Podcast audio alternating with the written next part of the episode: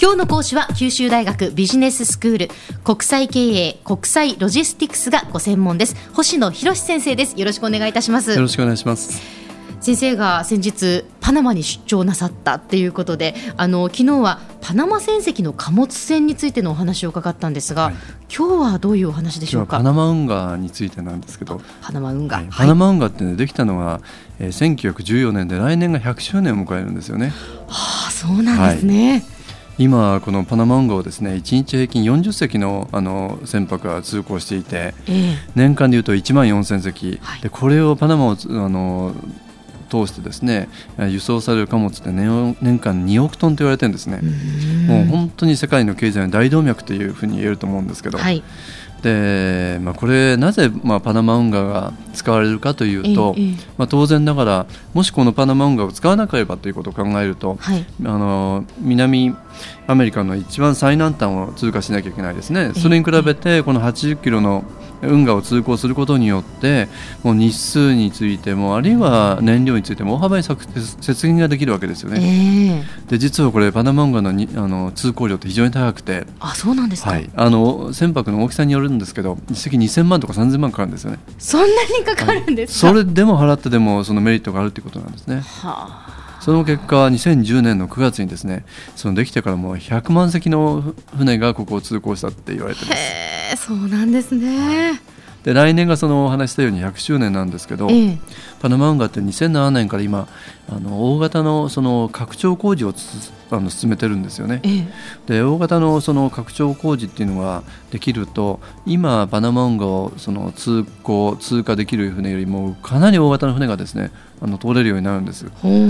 どのぐらいかというと、え、今全長294.1メートル幅で32.3メートルの船があの通れるんですよね。ええー、ちょっと後で数字まとめますけど、はい、これをパナマックスというパナマを通行でできるマキシマムサイズとパナマックスという言い方そういう言い方してるんですね。でそれがその来年ちょっと工期が遅れそうなんですけどあの大幅な拡張工事ができるとえー、幅が49メートル全長366メートル。先ほど幅32.3メートルが現行って言ってましたが1.5倍の幅になるんですよね、はいはい、そうすると1.5倍の大きさの船が通るかっていうとそうじゃなくて、実はその容積でいうともっともっと大きいものの船が通れるんです。例えばもう少し具体的にお話をすると、ええ、今のパナマ運河っていうのはコンテナ船であれば4500個のコンテナを乗せて運べる船が最大なんですね、はい、それが拡張工事が終わると1万2000個つまりほとんど3倍ぐらいのあの輸送量を持てるってことなんですよね。全然違いますね。全然違いますもう。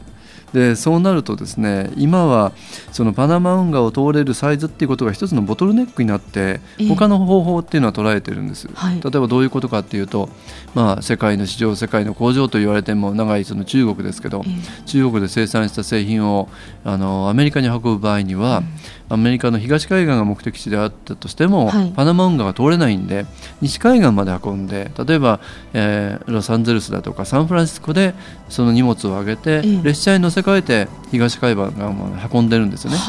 ニューヨークだとかの東海岸、えええ、それがもうパナマをそのまま取れるようになるということなんですね。あこれは随分変わってきますね。あの世界のトレードが変わってくる。もっとすごい動きが最近あの非常に話題になっているシェールガスってありますよね。あのアメリカの東海岸あるいは南部で取れ取れるというその天然ガスですけど、はい、これがですねそのオバマ大統領がアメリカ側の輸出ということを許可されるようなことをあの発言されてますし、そうなってくるとアメリカからそのシェールガスが日本に輸出できる可能性が出てきたんですね。ええ、今のパナマ運河だったら小さすぎて通れないんですけど、はい、その改造後はそのシェールガスを積んだ LNG 船と言われるそのあの大型のあの貨物船が通れるようになるんですね。えそうすると何が起こるかというと今やはり日本というのはまだまだ中東のあのガソリン石油に依存してますよね。で天然ガスについても、まあ、いくつかの国あのインドネシアとかオーストラリアありますけどそれがアメリカからですねそういう燃料エネルギーを輸送するってことができるようになるんですね、はい、そうするともう本当にエネルギー革命もうさまざまなこのトレードの革命が起きるんじゃないかと思うんですね。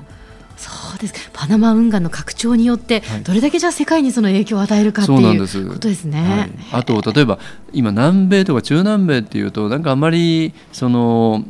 日本に輸入されているものとか、まあ、チリのワインとかありますけど、うんえ。ー、あまりこうそれほど重要には思えませんよね。ところがもうパナマ運河をその大型船が通ることになれば、まあ、パナマを通行する際にそこの港で貨物をあの積み下ろしをするということになると、ええ、中南米から出たいろんな原材料を日本にアジアに持ってくるとか、はい、えー、日本はアジアからその中南部向けの貨物を運ぶというようなですね新たなこうあの市場あるいは調達地域も出てくるかなと思うとこれまた世界のトレードが変わってくるってことになりますよね。そうですねだいぶ本当に影響が出てくるんだなというふうに思いますけれども、はい、あの先ほどそのパナマ運河の写真も見せていただきましたが、はい、本当にすごいですね。あのこう高低差があるわけですよね。その高さ波の高波の高さというか、こう水面の高さ、はい、水面ですよね。あのパナマ運河っていうのはその太平洋と、大西洋側、まあ、これはカリブ海と言いますけど、ここを結んでるんでこのあの海の高さは水位はもちろん同じなんですよ。でところが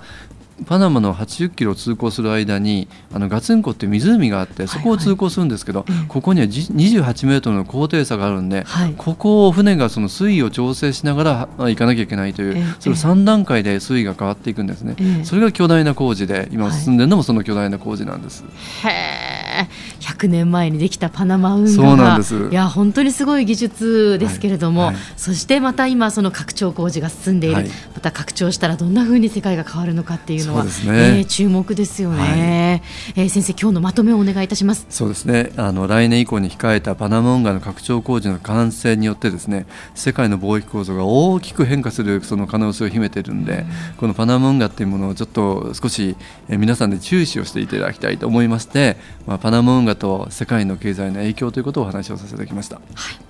今日は九州大学ビジネススクール国際経営と国際ロジスティクスがご専門の星野博先生が講師でした。どうもありがとうございました。どうもありがとうございました